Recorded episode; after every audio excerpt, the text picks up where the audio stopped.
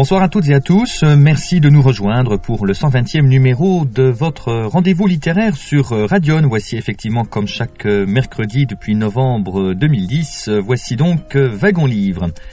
Nous vous proposons ce soir la deuxième partie de l'entretien avec Lucette Desvignes autour de son autobiographie Le miel de l'aube paru aux éditions de l'Armançon en 1999. Ce texte autobiographique raconte les années d'une adolescente sous l'occupation dans la région de Chalon-sur-Saône. La semaine dernière, Lucette Desvignes a évoqué l'école où elle a grandi, école dont son père était directeur et sa mère enseignante jusqu'à la libération en 1945. Elle nous a raconté la défaite, l'humiliation, l'arrivée de l'occupant allemand, la vie chamboulée d'une adolescente dans les années 40. Ce soir, au cours de ce deuxième euh, numéro, avec Lucette Desvignes, nous retournons au cœur de ces années sombres et difficiles. Alors en effet, euh, Lucette Desvignes, se pose le problème de l'approvisionnement, le problème euh, du manque de nourriture lorsque, comme vous, chère Lucette, on est une adolescente en pleine croissance. Je me rappelle très bien que je pleurais dans mon lit le soir en, m'endormant ou en ne pouvant pas dormir. Et vous pleuriez Comment Pour quelle raison pleuriez-vous? Eh bien, parce que j'avais faim. Parce que j'avais faim, j'avais pas assez mangé. Euh. on n'avait pas, en, particulier la première année, on n'avait pas de pommes de terre. Euh, la récolte des pommes de terre n'avait pas été faite à cause de l'exode. Et tout ce qu'il y avait eu quand même comme pommes de terre était parti pour, euh, pour l'Allemagne. C'était souvent ce qui se produisait. On, aurait pu avoir des choses mais elles partaient pour l'Allemagne, elles, avaient, elles étaient prises.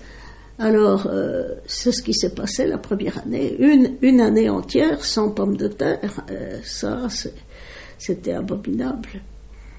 Euh, les, les rutabagas, les topinambours ne pouvaient en aucun cas remplacer. Il y a des gens qui ont pris des, phobies de, rutabaga et de topinambour, mais à tout jamais. Moi, euh, ça, ne me, dérangeait pas, j'aimais beaucoup les rutabagas. Alors je n'osais pas le dire parce que vraiment pour tout le monde c'était l'horreur, l'horreur absolue. Il y avait ces, ces pénuries-là. Euh, euh, il y avait les jours avec, les jours sans aussi Exactement les jours avec et les jours sans. Oui. Alors, euh, les jours sans viande, les jours sans pain, les jours sans vin, sans alcool. Il y avait tout un tas de, de choses qui, compliquaient aussi la tâche des ménagères parce qu'elles étaient obligées tous les matins de regarder dans le journal qu'est-ce qu'on. Comment est-ce qu'on disait euh, autorisait, on autorisait à prendre sur la carte d'alimentation, par exemple, le G cerclé de rouge. Alors, s'il y avait un G cerclé de rouge, c'était comme euh, euh, au petit bonheur la chance, vous savez. Alors ça, ça voulait dire qu'on aurait droit à 250 grammes de confiture. de la confiture sortie comme ça d'un grand pot, comme d'un grand pot de peinture, vous savez. Euh, on avait déjà plus d'appétit avant d'avoir euh, fait sa tartine, Mais il y avait la haine, euh, la haine de l'occupant chez vous, chez vos camarades, liée justement à ces privations, à ces conditions de vie rendues pénibles. Alors là, la haine, c'est compliqué à dire au niveau des adolescents. Moi, je haïssais les Allemands en tant qu'occupants, en tant que militaires. Et euh, il y avait un certain nombre de mes, de mes amis qui, qui pensaient comme moi, donc euh, qui avaient aussi cette impression qu'il fallait les haïr, il fallait les détester. Et puis, dans ma classe, il y en avait d'autres qui chouchoutaient les Allemands. Euh, la plus riche de la classe, par exemple, avait dans sa villa à Chalon euh, un officier allemand qui était l'amant de sa mère. Enfin, et tout le monde le savait. Et justement, quand euh, on disait pour euh, s'entretenir d'espoir, ah, j'ai entendu dire par des ouvriers ah, les petites culottes de la mer, on verra la libération. Eh bien, la libération, on n'a rien vu du tout. Et la mère a conservé ses petites culottes. Et moi, je trouvais que c'était tout à fait immoral. La mère aurait dû être euh, tondue, comme on l'a fait pour les pauvres, filles. Les pauvres filles qu'on a tondues, vous savez, il n'y en avait pas beaucoup qui étaient vraiment responsables. Elle faisait ça avec les Allemands, comme elles auraient fait ça avec n'importe quel euh, corps d'armée. Vous écrivez dans Le miel de l'aube J'avais décidé de faire de l'allemand pour être espionne. Ah oui. Mais ça, c'est justement pour vous dire que les, Allemands, je, voulais qu'ils retournent chez eux, je voulais plus les voir, je voulais qu'ils soient battus. Et quand, avec mon père, on entendait par exemple les, les bruits d'avions, vous savez, qu'on disait ah, c'est pour Turin, c'est pour Milan. Ah non, non, non, ça c'est pour Munich. Eh bien, je me réjouissais que ce soit pour Munich. Euh, c'était tout à fait différent de ce que j'ai pu ressentir après pour des amis allemands. J'ai plusieurs amis allemands et, des, amis proches. Mais c'est un, autre monde. C'était un univers de je te tue ou tu me tues. Je ça restait à ça. Euh, euh, on voyait, euh, on voyait tous les tous les prisonniers tuberculeux qui revenaient, qui, qui venaient mourir à l'hôpital chez nous. C'est-à-dire que les, les Allemands avaient renvoyé parce qu'ils allaient mourir et qu'ils ne voulaient pas s'en encombrer.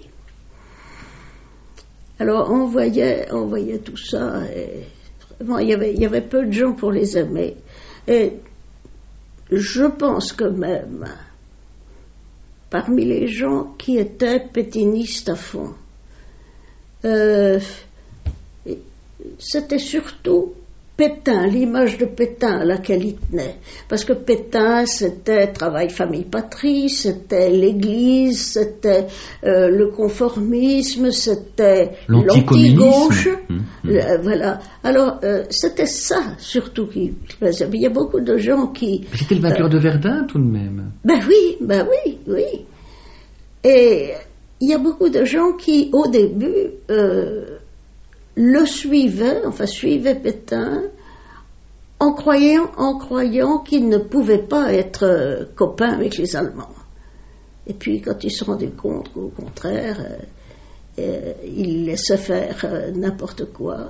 Alors ces gens-là ont, ont changé d'avis. D'ailleurs, il y a beaucoup d'intellectuels qui, petit à petit, sont partis pour Londres, ont rejoint Londres, mais pas tout de suite.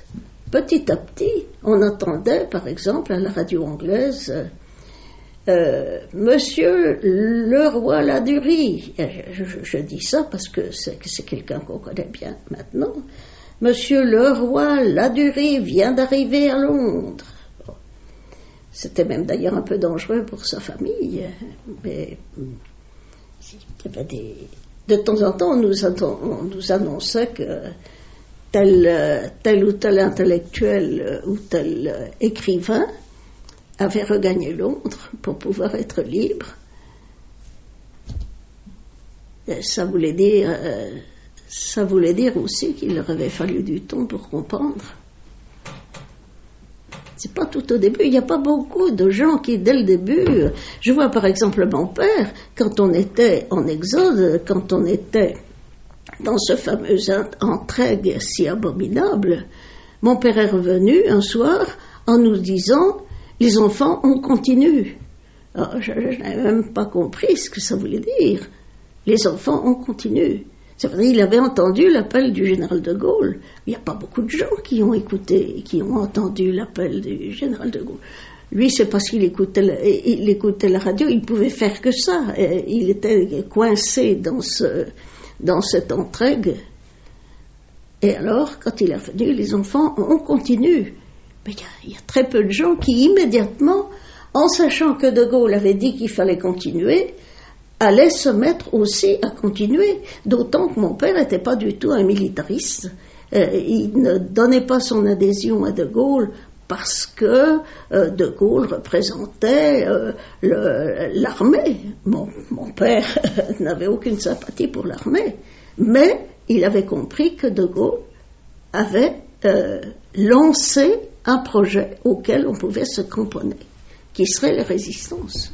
Le temps d'une pause musicale et nous retrouvons notre invité ce soir devant notre micro Lucette Desvignes, poète, dramaturge et romancière pour son autobiographie Le miel de l'aube que l'on peut se procurer en librairie aux éditions de l'Armançon ou en format de poche aux éditions de Boré. Place à un titre qui fut un grand succès en 1943 à cause notamment de tous les prisonniers auxquels la chanson semblait dédiée.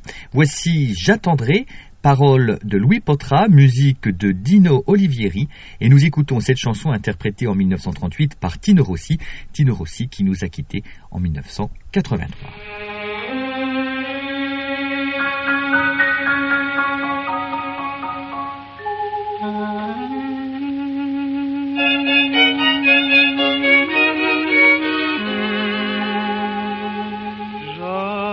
J'attendrai le jour et la nuit. J'attendrai toujours ton retour. J'attendrai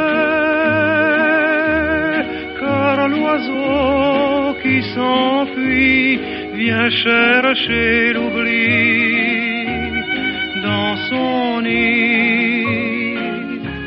Le temps passe et court en battant tristement dans mon cœur plus lourd. Et pourtant j'attendrai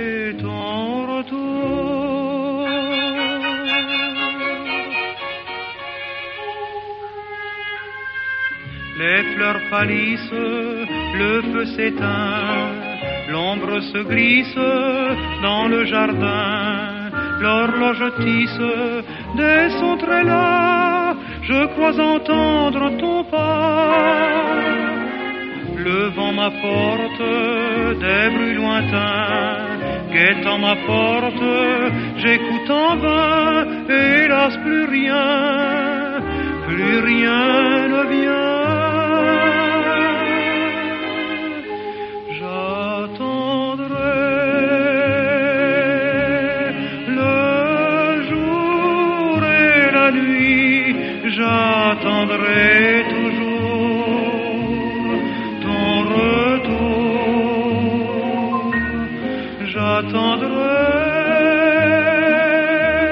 Car l'oiseau qui s'enfuit vient chercher l'oubli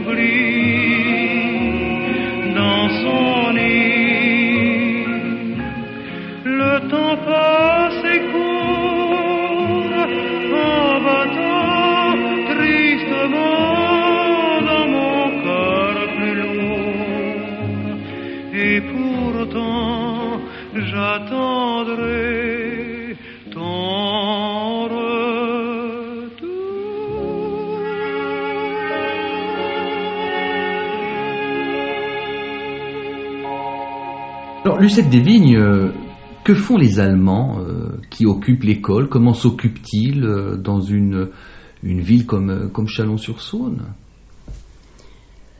Eh bien, écoutez, il y en avait. Bon, vous, vous êtes au collège, bien sûr, vous, êtes, vous continuez votre Oui. scolarité, Oui, brillante scolarité. Oui, j'étais au, j'étais au collège, oui.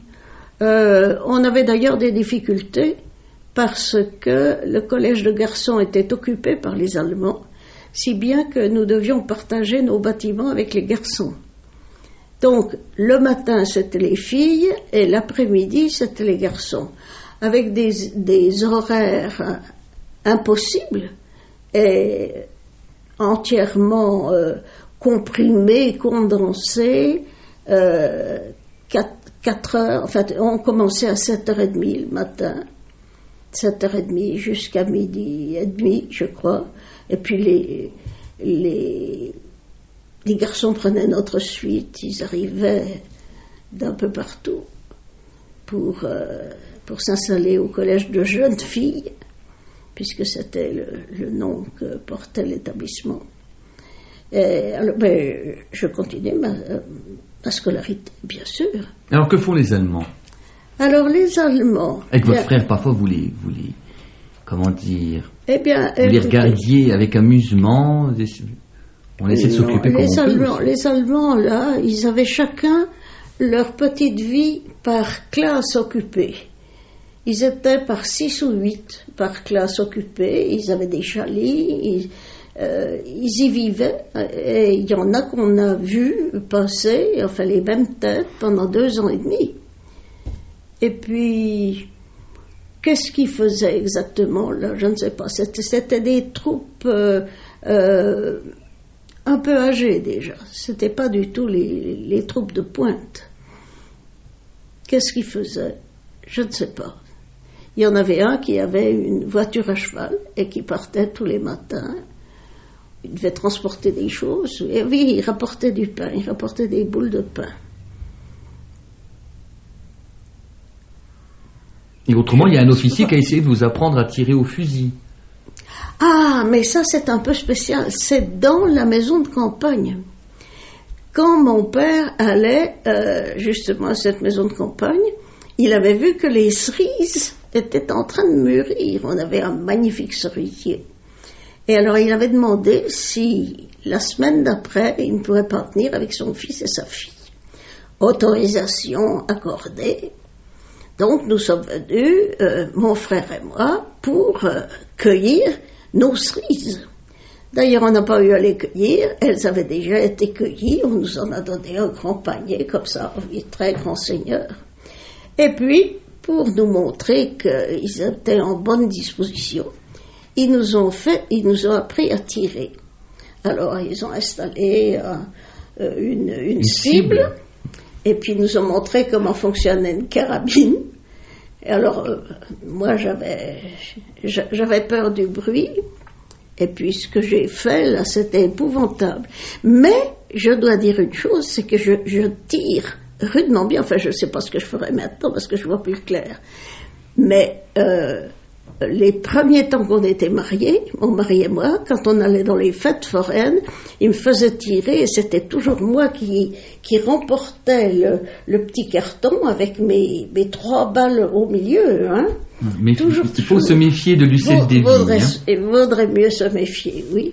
Il y a une anecdote que vous, que vous racontez, c'est l'épisode où les, où les occupants de la maison de campagne ont dû partir sur le front. Il y a un moment, les troupes, Ah. euh, les Allemands ont forcément euh, mobilisé leurs troupes parce que ça commençait, si je peux me permettre l'expression, à chauffer pour eux un peu partout, notamment euh, sur, le front, sur le front russe. Oui. Et alors là, ce qui est extraordinaire, c'est que les Allemands qui occupaient donc la maison de campagne de vos parents, devenus Ortskommandantur, ont tenu à ramener personnellement la clé à votre père en lui offrant une bouteille de champagne. Exactement. C'est assez merveilleux quand même. Ben, euh, Non? oui, c'était inattendu. C'était inattendu. Et puis, de toute façon, euh, ils n'avaient pas, ils n'avaient pas abîmé la maison. Ils avaient, bon.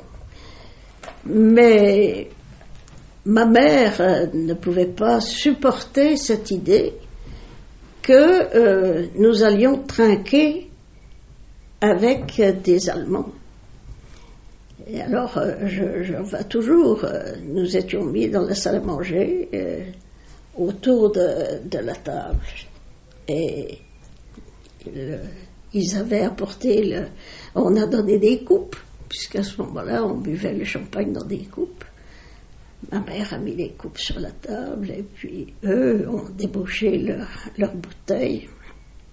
Et puis après, il fallait, il fallait quand même lever son verre. Euh, Alors c'est mon père qui a dit Prosit, à votre santé. Mais il n'a pas porté un toast et voulait surtout pas que les Allemands euh, commencent à dire, par exemple, eh bien, à notre victoire, euh, qu'est-ce qu'on aurait dit Hein Je sais pas. Mon père aurait peut-être fait une réflexion impertinente, euh, ou ma mère. Ma mère, oui, était même plus, plus imprudente que mon père. De 43 à 44, dans votre Miel de l'Aube, hein, je rappelle, votre autobiographie parue aux éditions de l'Armançon en 1999, vous parlez de ces années 43 à 44 comme la phase sombre. C'est les années difficiles où le, le vent commence un peu à tourner pour les Allemands. Euh, le, le STO a envoyé un petit peu des jeunes gens euh, dans les maquis. hein, les Mm. maquis commencent à gonfler, on s'organise. Les Français sont sans doute euh, beaucoup moins pétainistes, beaucoup moins attentistes. Certains s'engagent. Euh, Est-ce que votre père aurait été tenté par euh, l'action de la résistance? Ben, plus ou moins. Je, je sais qu'il. Il avait des contacts. Je pense qu'il avait des contacts, mais j'ai jamais su ça exactement. Mais je pense qu'il avait des contacts. En particulier, euh, il se chargeait de faire passer des lettres. Comment, par quels moyens Je pense que c'est par l'intermédiaire d'un de ses, enfin, d'un ami euh, qui était du même parti que lui, qui était socialiste et qui euh, qui était conducteur de locomotive. Alors il avait le droit d'aller en zone occupée et il devait s'occuper du courrier. Je sais que mon père a eu des, des rapports assez réguliers avec lui, assez fréquents avec lui. Maintenant, euh, pour, euh, pour partir de manière active, je ne sais pas, mon père avait déjà... euh, quel âge? Oh, déjà, il approchait, il approchait de 55 ans. Mais vous avez Oui. eu un cousin, en tout cas, ça c'est sûr et certain, vous Ah, oui. vous avez un cousin germain qui faisait de la résistance dans Oui. un maquis du Clunisois, qui lui va être capturé et, à l'issue d'un parachutage. voilà, c'est ça.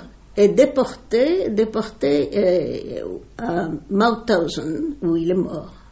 Mauthausen, c'est en, en Autriche. Et alors, Lucette, votre patriotisme s'affiche par des petites actions, j'allais dire quoi, de, de résistance d'une adolescente qui aime son pays et qui veut aussi à sa manière dire, bah moi je, je ne reste pas sans rien faire, Voilà. je fais des petits gestes, euh, Voilà. comment dire, euh, de, de- de résistance Voilà, c'était ça que je ne pouvais pas supporter. Le fait de savoir qu'il y avait des tas de gens, surtout à partir de- du moment où j'étais à la fin de mon adolescence, euh, en, 43-44, comme vous Oui. dites, euh, il y avait des tas de gens qui se faisaient fusiller, qui se faisaient déporter parce qu'ils se battaient pour la France, et moi je faisais rien. Je, Vous étiez je une faisais femme. rien. Euh, J'étais une femme, j'étais une gamine, et puis il, il aurait fallu connaître des gens. Je, je connaissais personne qui aurait pu me. euh, vous savez, par exemple, à la campagne, il y a eu des petites jeunes filles de mon âge, d'ailleurs, qui ont été déportées ou fusillées, qui euh, étaient souvent sollicitées pour aller faire des commissions euh, pour les. euh, pour les Pour les résistants, maquisards, enfin, oui. pour les maquisards. Moi, je n'avais pas cette occasion-là. Mais vous auriez, vous, vous pensez, alors c'est toujours très délicat, rétrospectivement, Lucette Desvignes, vous pensez que vous auriez pu faire, euh, être un petit agent de liaison? Voulu, certes, pu, je ne sais pas. Je n'avais probablement pas les qualités qu'il fallait. Je n'avais pas, peut-être pas la résistance physique, peut-être pas le sang-froid nécessaire. Certainement pas le sang-froid nécessaire. Lucette Desvignes, nous vous retrouvons dans une poignée de minutes. On se plonge dans l'ambiance musicale de ces années sombres que nous traversons à vos côtés ce soir à bord de Wagon Livre, l'émission littéraire de Radion. Nous sommes ensemble jusqu'à 22h et voici, interprété par le Fou Chantant, un titre de 1943, Quand un facteur s'envole. Excellente soirée.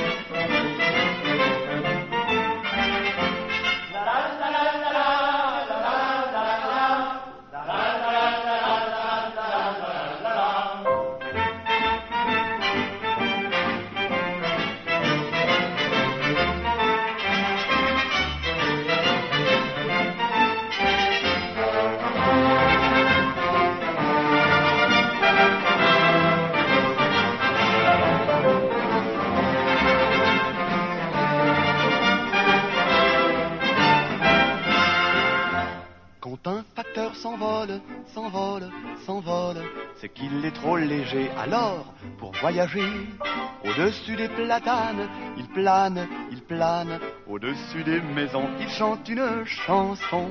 Les oiseaux à la ronde lui font bonjour. Autant d'oiseaux au monde, autant de lettres d'amour que le facteur apporte et glisse sous les portes. C'est le courrier du cœur, le courrier du C'est le courrier du cœur, le courrier du bonheur. Voix sans pareil pour le facteur. Comme il fait bleu, qu'il fait bon dans son cœur. Il s'émerveille aux libertés, folie, soleil, amour, clarté. Quand un facteur s'envole, s'envole, s'envole, il voit le monde petit, les gens comme des fourmis, le clocher du village, bien sage, bien sage, l'école et la mairie, et la gendarmerie. Sa fiancée toute rose, dans un jardin, oh oh, comme une fleur éclose, au milieu du chemin. Alors vite il se pose et cueille cette rose qu'il emporte avec lui seul dans son paradis, qu'il emporte avec lui seul dans son paradis. Et c'est ainsi, ainsi que finit la chanson folle du facteur qui s'envole. Et c'est ainsi, ainsi que finit la chanson folle du facteur qui s'envole. À l'instant, Charles Trenet avec euh, Quand un facteur s'envole, c'était en 1943. Si vous venez de nous rejoindre sur les ondes de Radion, bienvenue à bord de Wagon Livre, la seule heure littéraire sur les ondes en Bourgogne. Et nous avons ce soir le plaisir de nous entretenir avec la romancière, poète, dramaturge et blogueuse Lucette Desvignes pour son autobiographie Le miel de l'aube, disponible aux éditions de l'Armançon ou en format de poche aux éditions de Boré. Une enfance en Bourgogne sous l'occupation et c'est effectivement, euh, chère Lucette, euh, ce que vous avez euh, connu, parce qu'on vous a privé de votre euh, enfance. Et par exemple, vous êtes allé mettre des fleurs sur la tombe d'un aviateur anglais qui a été abattu dans la région de Chalon-sur-Saône. Alors j'ai mis des, fleurs sur sa tombe jusqu'au moment où la gardienne du cimetière, qui me vendait des fleurs pas chères, m'a dit Petite, il faut plus revenir parce que euh, il y a des Allemands qui viennent voir, euh, qui demandent euh, qui met les fleurs sur cette tombe. Bon, alors j'ai laissé tomber. Je voulais quand même pas que ça entraîne, que ce geste euh, entraîne la mort de mon père. Et puis, autrement, je n'avais pas dit à mon père que je, je collais des petites affiches. Alors il il faut y a voir aussi les, affiches. petits V de la victoire. Il fallait voir, oui. Qu'est-ce que c'était, Les- Lucette les Expliquez V. voir un peu comment vous vous y preniez. Vous le racontez dans le Eh ben, miel de et- et l'aube. j'étais- Oui, j'étais obligée d'utiliser, puisque je travaillais toute seule, j'étais obligée d'utiliser le, le matériel que j'avais à ma disposition, c'est-à-dire euh, du papier collant très large, vous savez, le papier marron. Ça vous dit quelque chose, ça doit avoir un nom. Euh, je m'en sers maintenant, moi, pour faire. euh, Vous pour parlez de décollants. rubans adhésifs. Ben oui, c'était mal adhésif, vous savez, c'était à peine collant. Mais enfin, c'était du papier euh, bulle et dessus, je dessinais avec euh, des crayons rouges et bleus euh, des V avec une croix de Lorraine dedans. Alors, il fallait déjà beaucoup de temps pour que ça ressemble à quelque chose. Et puis après, il fallait le coller. Alors je partais en face de la sous-préfecture avec euh, mes petites étiquettes toutes préparées dans une poche de veste. Dans l'autre poche de veste, j'avais une petite éponge mouillée. Et euh, je faisais les choses très innocemment en passant euh, euh, chaque petite euh, étiquette, c'était gros comme une étiquette quoi, en gros ça pouvait avoir, oh, disons, 10 cm, est-ce que je donnais une dimension là? Non. Ben ça pouvait avoir 10 cm sur, sur 8 quoi, comme, ça. Alors je le passais, je passais le, le le papier collant du côté de l'ép- l'éponge mouillée. Et ensuite, mine de rien, je collais ça en faisant attention de ne pas le coller à l'envers. En face de la sous-préfecture. C'était ça mon, mon acte de... Oh, je, je crois que j'aurais autant aimé euh, déposer une bombe, mais j'avais pas de bombe. Alors, en parlant de bombe, d'ailleurs, vous, vous dites que avant beaucoup d'autres personnes, vous avez su que le Grand Café allait sauter. Ah oui. Alors, Ah oui, quel est ce. Grand Café? Alors écoutez, le Grand Café, c'était le, le, plus, le plus bel établissement brasserie euh, avec orchestre hein, euh, sur la place de l'obélisque, en face de l'obélisque. Et euh, les Allemands, naturellement, avaient décidé d'en faire leur, euh, peut-être pas leur quartier général, mais c'était là qu'ils se, qui se réunissaient. Et d'ailleurs, les Français n'avaient plus le droit d'y aller. C'était un café qui était devenu allemand. Les chanteurs étaient allemands, les musiciens étaient allemands. Et un jour, moi, j'ai appris que on allait faire sauter le Grand Café, que la résistance allait faire sauter le Grand Café. Mais comment l'avez-vous su?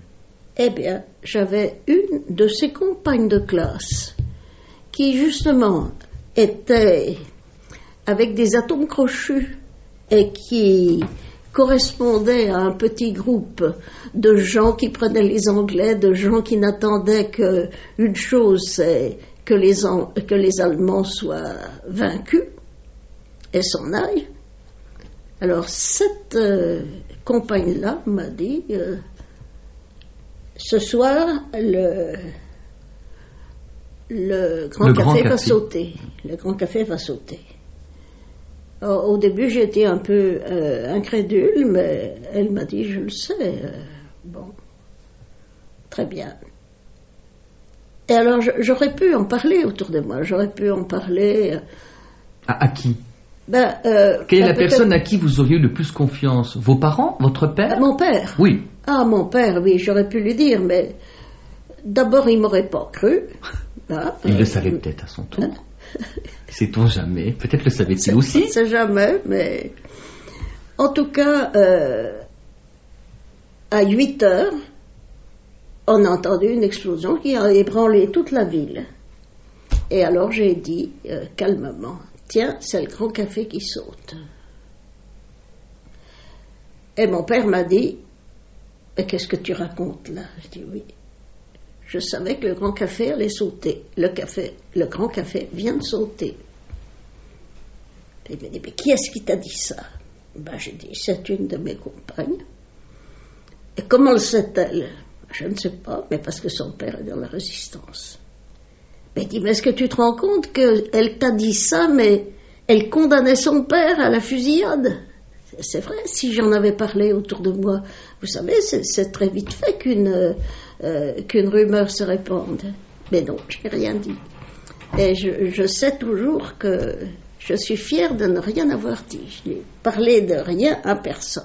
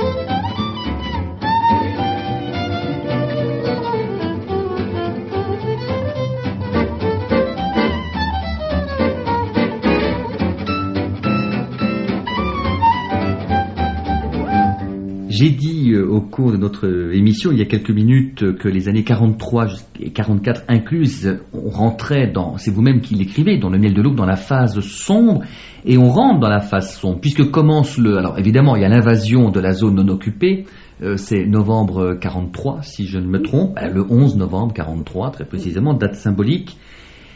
Et puis commence le repli stratégique des Allemands avec euh, son cortège d'horreur. Il y a, le, bon, bien sûr, Oradour-sur-Glane, mais on peut penser aussi dans le Morvan à, à Dans Dun les les places, places. dans les places, oui, bien sûr.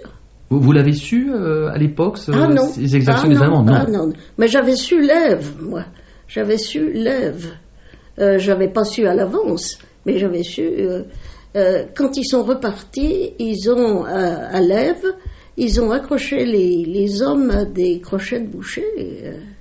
alors bon, ça, ce sont des choses qu'on a du mal à, à oublier, mais on peut pas, on peut pas en tenir rigueur à, à l'ensemble de la nation allemande. Ce, ce sont, ce sont des brutes, ce sont des, euh, des, des mal intentionnés qui ont fait des choses comme ça.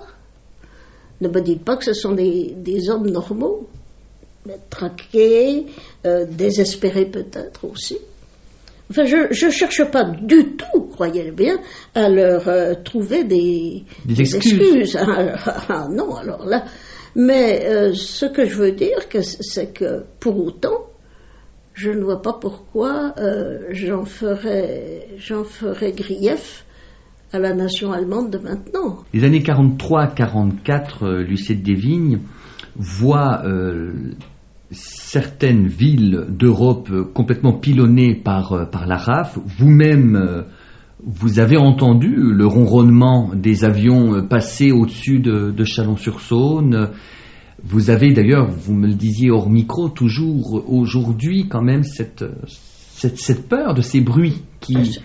font remonter à votre mémoire euh, des épisodes douloureux tout de même pour beaucoup de personnes, Bien sûr. votre famille et, et vous-même. Vous parlez cette fois-ci de la fin de votre adolescence. Là, vous êtes rentré dans le monde des adultes. Peut-être aussi que le fait d'être intégré à une équipe de volontaires pour aller euh, aider, euh, soigner et sortir parfois des, des- corps, des, des décombres après les bombardements, ça vous l'avez fait, Lucette Devine. Je l'ai fait, mais euh, je n'ai jamais, je ne, je n'ai jamais soustrait, enfin, je n'ai jamais extrait des corps des, des décombres.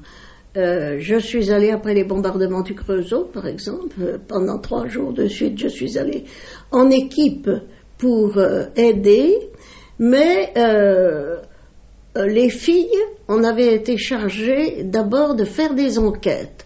Et c'était stupide parce que on, on prenait sur des petits carnets les indications que les gens nous donnaient. Oh ben vous savez, moi j'en ai bien pour 10 000 francs. Hein, j'ai été, pensez, j'ai plus une vitre. Enfin, c'était complètement grotesque que euh, charge des, adolescentes de ce genre de, de travail. Mais je crois que c'était pour nous occuper, parce que les deux derniers jours, on nous avait mises euh, au fromage. C'est-à-dire qu'on on aidait euh, le, le secours national qui préparait des repas pour euh, les gens qui n'avaient plus de maison ou pour les sauveteurs. Et euh, on devait préparer des choses, par exemple, il y avait des tonnes de vaches qui rient pleines de verre. Alors il fallait qu'on enlève les verres. On enlevait les verres des vaches qui rient, et puis on remettait les petits. On remettait pas le papier, mais. Vous remettez on la portion. les- euh, on mettait la portion, oui. Ça, euh, alors ça, j'ai fait. J'ai, non, j'ai pas extrait de, de corps des décombres, mais. euh, Mais la mort, la sais mort pas. n'est pas loin de vous tout de même, Lucette. Ah non, bien non, bien entendu. D'ailleurs, quand on passait dans, dans, des, avenues ou dans des quartiers entièrement détruits, on était bien obligé de penser aux gens qui étaient encore dessous. Et puis de penser à des gens qui n'étaient peut-être plus dessous, mais qui avaient eu la grande peur de voir s'effondrer leur maison sur eux. Des cadavres, vous allez en voir. Ah oui. Vous avez vu les, les cadavres qui ont été, qui ont été jetés dans, dans les fossés au bord, de, au bord de la Saône.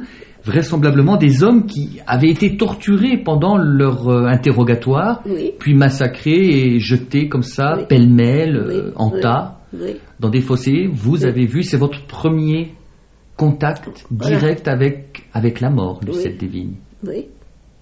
Et ça aurait pu être d'ailleurs l'occasion de la mienne.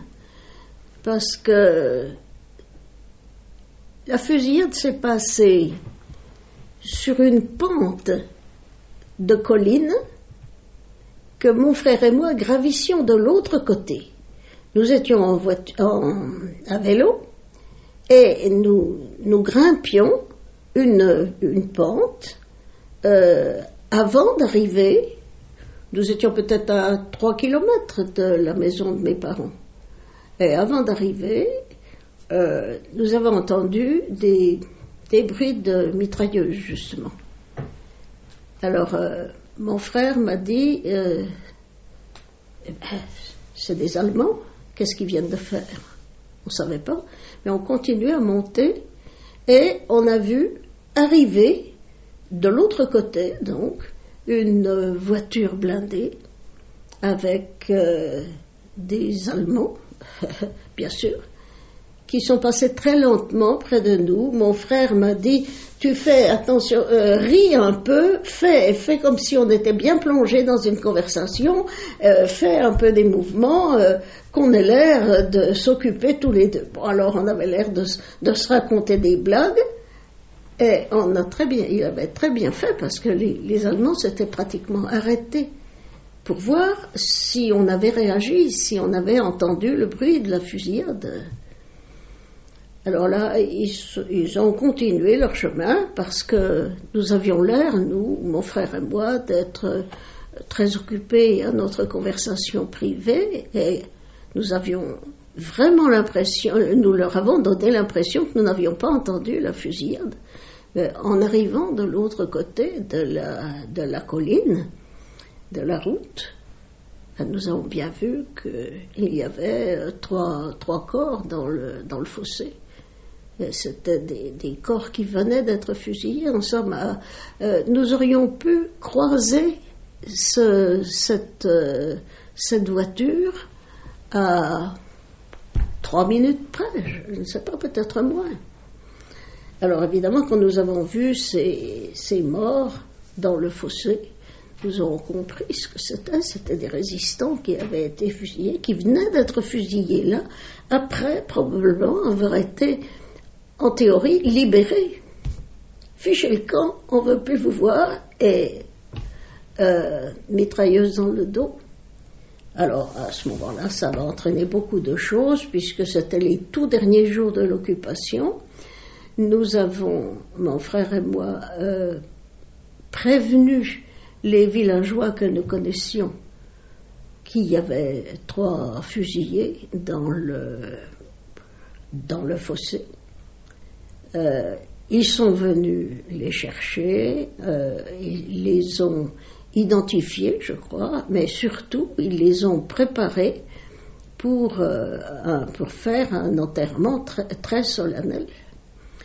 Et cet enterrement très solennel a eu lieu deux jours plus tard, avec une, foule énorme qui était venue de Chalon. Mon père en faisait partie, bien sûr. Et c'est un, c'est un cortège funèbre qui a été euh, dispersé par la fusillade. Euh, la, la Gestapo était, enfin, c'est même pas la Gestapo, c'était la Gestapo française qui était venue. Et quand euh, euh, mon frère et moi, mon père n'avait pas voulu que nous venions à l'enterrement. Alors, euh, on le regardait de, l'autre bout du village, on voyait le, cortège. Et quand on a vu à la fin du cortège euh, arriver les, voitures avec les fusils mitrailleurs sur, les, enfin, sur les remorques, on a bien vu qu'il y a quelque chose d'affreux allait se passer. Alors en effet, tout, tout le cortège funèbre a été dispersé. Enfin, je, raconte ça. euh, et, et ce sont des choses que j'ai retrouvées d'ailleurs dans un, livre qui a été fait sur euh, le, le Klaus Barbie de la région. Mais ça m'a beaucoup intéressé et bouleversé de voir ça. Ça m'a je ne veux pas dire mes souvenirs, parce que mes souvenirs sont intacts n'ont jamais été atténués. Vos souvenirs euh, n'ont pas été atténués, euh, Lucette Desvignes, et nous sommes heureux, euh, grâce à vous, de revivre ces années d'occupation dans la région de Chalon-sur-Saône. Je rappelle que vos souvenirs d'adolescence sont disponibles aux éditions de l'Armançon sous le titre Le miel de l'aube, mais également disponibles en format de poche aux éditions de Boré. Nous écoutons, si vous le voulez bien, un titre de 1944. Voici Marjolaine, interprété par André Claveau, et nous reprendrons le fil de notre échange avec notre invité Lucette des vignes dans quelques minutes, toujours à bord de Wagon Livre, votre émission littéraire chaque mercredi sur Radion.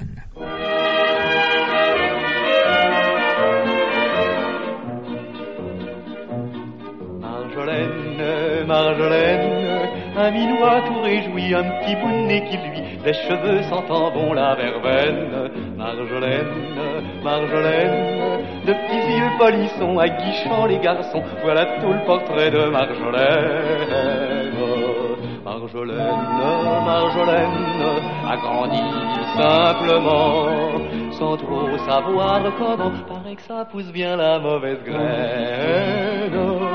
Marjolaine, Marjolaine, heureux qui certains jours par ses tendres discours gagnera le cœur de Marjolaine. Cheveux au vent, voici la Marjolaine, vive la ridondaine.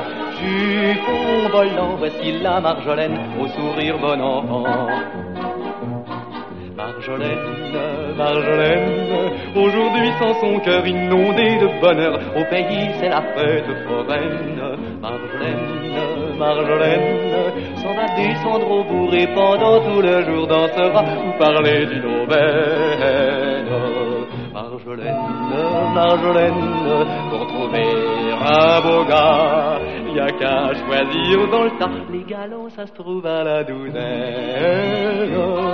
Marjolaine, Marjolaine, oui, mais si l'un d'entre eux te réclame un aveu, prends bien garde à ton cœur, Marjolaine? Cheveux au vent, voici la Marjolaine, digue la ridondaine. Jupon volant, voici la Marjolaine, au sourire bon enfant.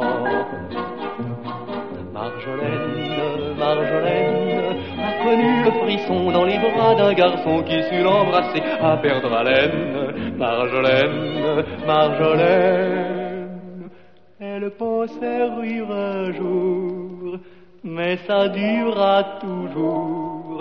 Croyez-vous qu'elle en de la veine Marjolaine, Marjolaine, sans raison lui a plu. Y a pas de raison non plus pour qu'un jour il lui fasse de la peine. Marjolaine, Marjolaine, car ces petits romans qui finissent gaiement sont nombreux par nos monts et nos plaines. Voici la Marjolaine, digue la ridondaine, jupon volant, voici la Marjolaine au sourire bon enfant.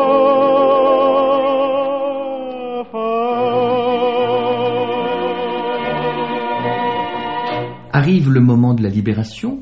Alors on a vu que l'école qui avait été un lieu privilégié euh, pour vous, qui a été aussi un lieu d'inconfort avec la présence euh, des Allemands, de, de l'occupant, et bien cette fois-ci euh, arrivent les, les, FFI, les forces françaises de l'intérieur, et les voilà qui, et voilà qui occupent un petit coup euh, l'école pour bien marquer la victoire et le retour de la France républicaine également, Oui, avec ses valeurs. Et alors justement, à ce moment-là, l'atmosphère était tout à fait différente. Ma mère faisait des petits gâteaux, euh, distribuait des petits gâteaux.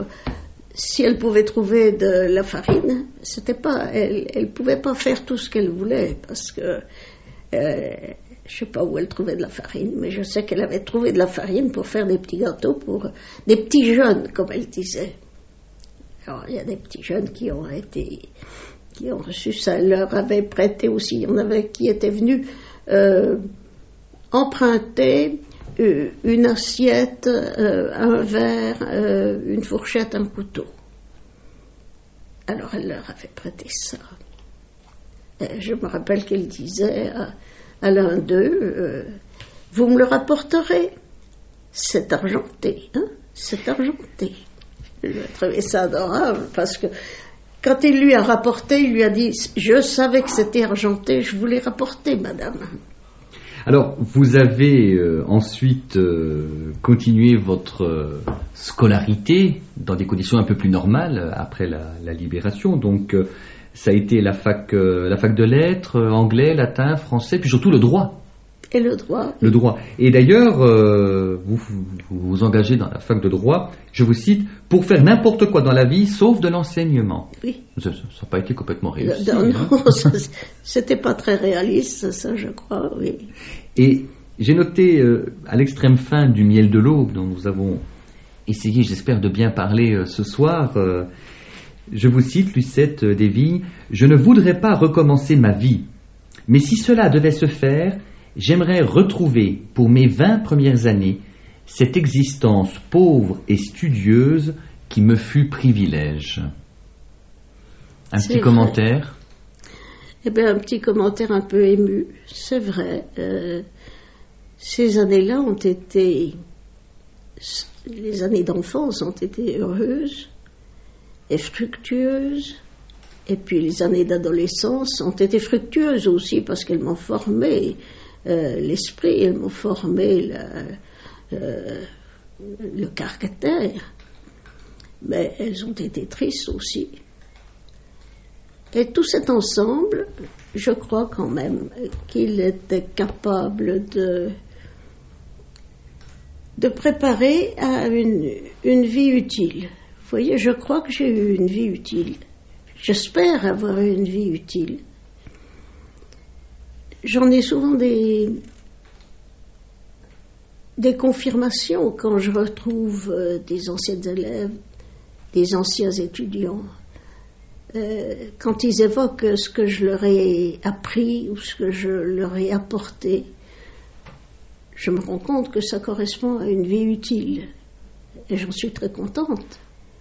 Mais je crois que les sources de cette vie utile, je les ai trouvées bien entendu aussi dans l'exemple de mes parents, mais aussi probablement dans ces, ces années d'adolescence où je me suis forgé le caractère, euh, même, euh, même si parfois c'était dans la douleur.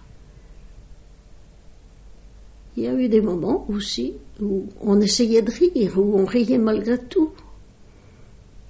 Je crois d'ailleurs que je termine le livre sur euh, euh, une anecdote très drôle, euh, mais c'est pour dire que il fallait faire flèche de tout bois. Dans le dernier paragraphe, vous écrivez C'est peut-être pourquoi je me tourne vers cette aube, maintenant que j'arrive à mon crépuscule. L'aube où tout est indistinct encore, où le regard doit se fabriquer un passage. L'aube, l'heure blanche, l'heure d'albâtre, où les traînées de brume qui resteront là jusqu'au plein soleil de midi s'enlacent aux nuances de la lumière qui naît. L'aube, l'heure innocente, qui ne sait pas encore s'affirmer ni même s'exprimer, l'heure qui s'offre, l'heure qui reçoit, l'heure du miel, miel de l'aube. Vous semblez redécouvrir. Tout à fait. J'avais vraiment oublié que j'avais C'est de vous, ça. chère Lucette. Eh bien, j'en suis très contente parce que je trouve que c'est très joli.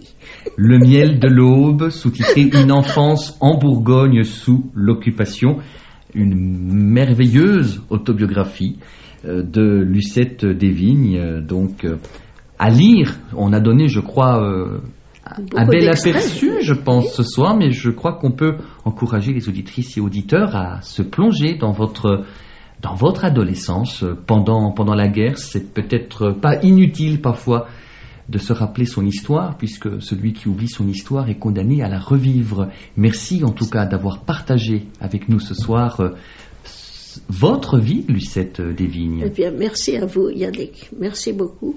Merci Lucette et à une prochaine émission. euh, Je l'espère. Au revoir Lucette, bonsoir à toutes et à tous, au revoir.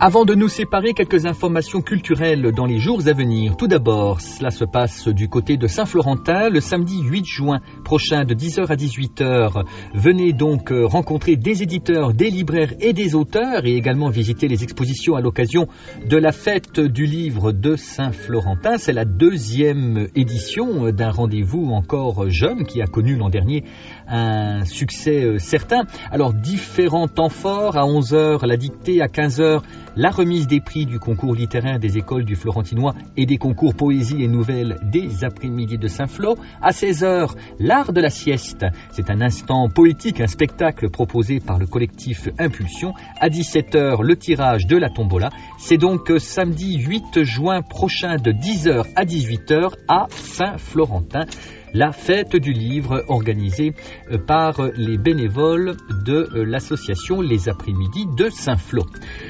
Partons, si vous le voulez bien, du côté de Tonnerre, où depuis euh, lundi euh, 3 juin euh, dernier euh, s'est ouvert euh, la semaine du traditionnel festival littéraire tonnerrois écrit et dit. Alors demain, jeudi 6 juin à 18h30, à la salle polyvalente du collège Abel Minard, un apéritif dicté. Le vendredi 7 juin, à partir de 20h, une balade historique dans la ville du Paty au chemin des bars.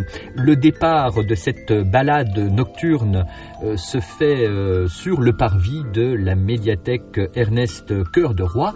Et puis, bien évidemment, le dimanche 9 juin, le festival écrit et dit se termine par son traditionnel salon du livre qui se tiendra de 10h à 18h à la salle polyvalente de la ville de Tonnerre.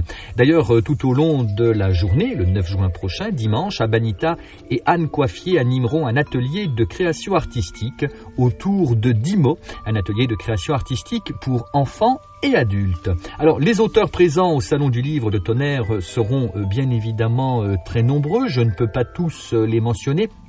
J'en cite quelques-uns, Florence Archimbault, Alain Blondelon, Carole Borda, que nous saluons et que nous embrassons, Claude Charles, euh, Catherine Chassière, Rémi Couvignou, des éditions La Gazette 89, Pierre-Éric Drouin, Anne-Marie Ferrari, Christiane Fomeran, mais on signalera aussi euh, Lionel Olivier, Bernadette Paillard, Sophie et Christian euh, Rabussier, Patricia Rapneau, Hervé Ribert, Alain Robert, Philippe Ropraz, Alan Ryan, Claude Schroeder, Jean Taillarda, Christophe Trémeret et Marivonne Truchon. Je voudrais euh, tout de même mentionner que euh, la librairie Plume et Images, l'unique librairie de Tonnerre, est partenaire, bien évidemment, du Salon du Livre de la cité natale du Chevalier Déon. Alors, euh, Sylvie et Jean-Jacques Ricard recevront au stand de leur librairie Sandra Amani, Ignacio Catalan, Patrice Pellissier, Dominique Vallet, Claude Lugnot, Antoine Gavory et l'incontournable Serge Moreau. En ce qui concerne Patrice Pellissier, qui signe un, ouvrage dont l'action se situe pendant la Seconde Guerre mondiale, Patrice Pellissier recevra le prix du Lions Club 2013 à cette occasion. Et puis, restauration euh, sur place assurée par le Lions Club, euh, des carnets, une carterie d'art, euh, des livres euh, d'occasion seront à votre disposition. Il y aura également des dessinateurs de bandes dessinées à Tonnerre le 9 juin prochain, parmi lesquels Brooke, Fred Coconut, François Rabas et des bandes dessinées d'occasion que l'on pourra se euh, que l'on pourra se procurer auprès de l'ivresse de lire. Et puis à 17h, le 9 juin prochain, toujours, la remise des prix du concours Méli Mélo Et n'oubliez pas les expositions qui se tiennent à Tonnerre du 4 au 15 juin au Café des Glaces et également à la médiathèque Ernest Cœur de Roi. Voilà, l'information est passée. Pour plus de renseignements, vous prenez contact avec la médiathèque Ernest Cœur de Roi à Tonnerre au 03 86 55 03 82. Je répète, 03 86 55 03 82. 82. Il ne me reste plus qu'à vous souhaiter une excellente soirée à l'écoute euh, des programmes de Radion. Une très bonne nuit à toutes et à tous. Il me reste aussi et encore à vous remercier de votre fidélité. Je vous donne rendez-vous donc le 12 juin prochain, toujours à partir de 21h sur Radion 90.5 pour vous offrir un entretien avec la romancière Ève de Castro, venue euh, fin avril dernier à Dijon lors euh, d'une invitation du Club des écrivains de Bourgogne présenter son dernier roman. Le Roi des Ombres, paru aux éditions Robert Laffont. Au revoir à toutes et à tous et merci.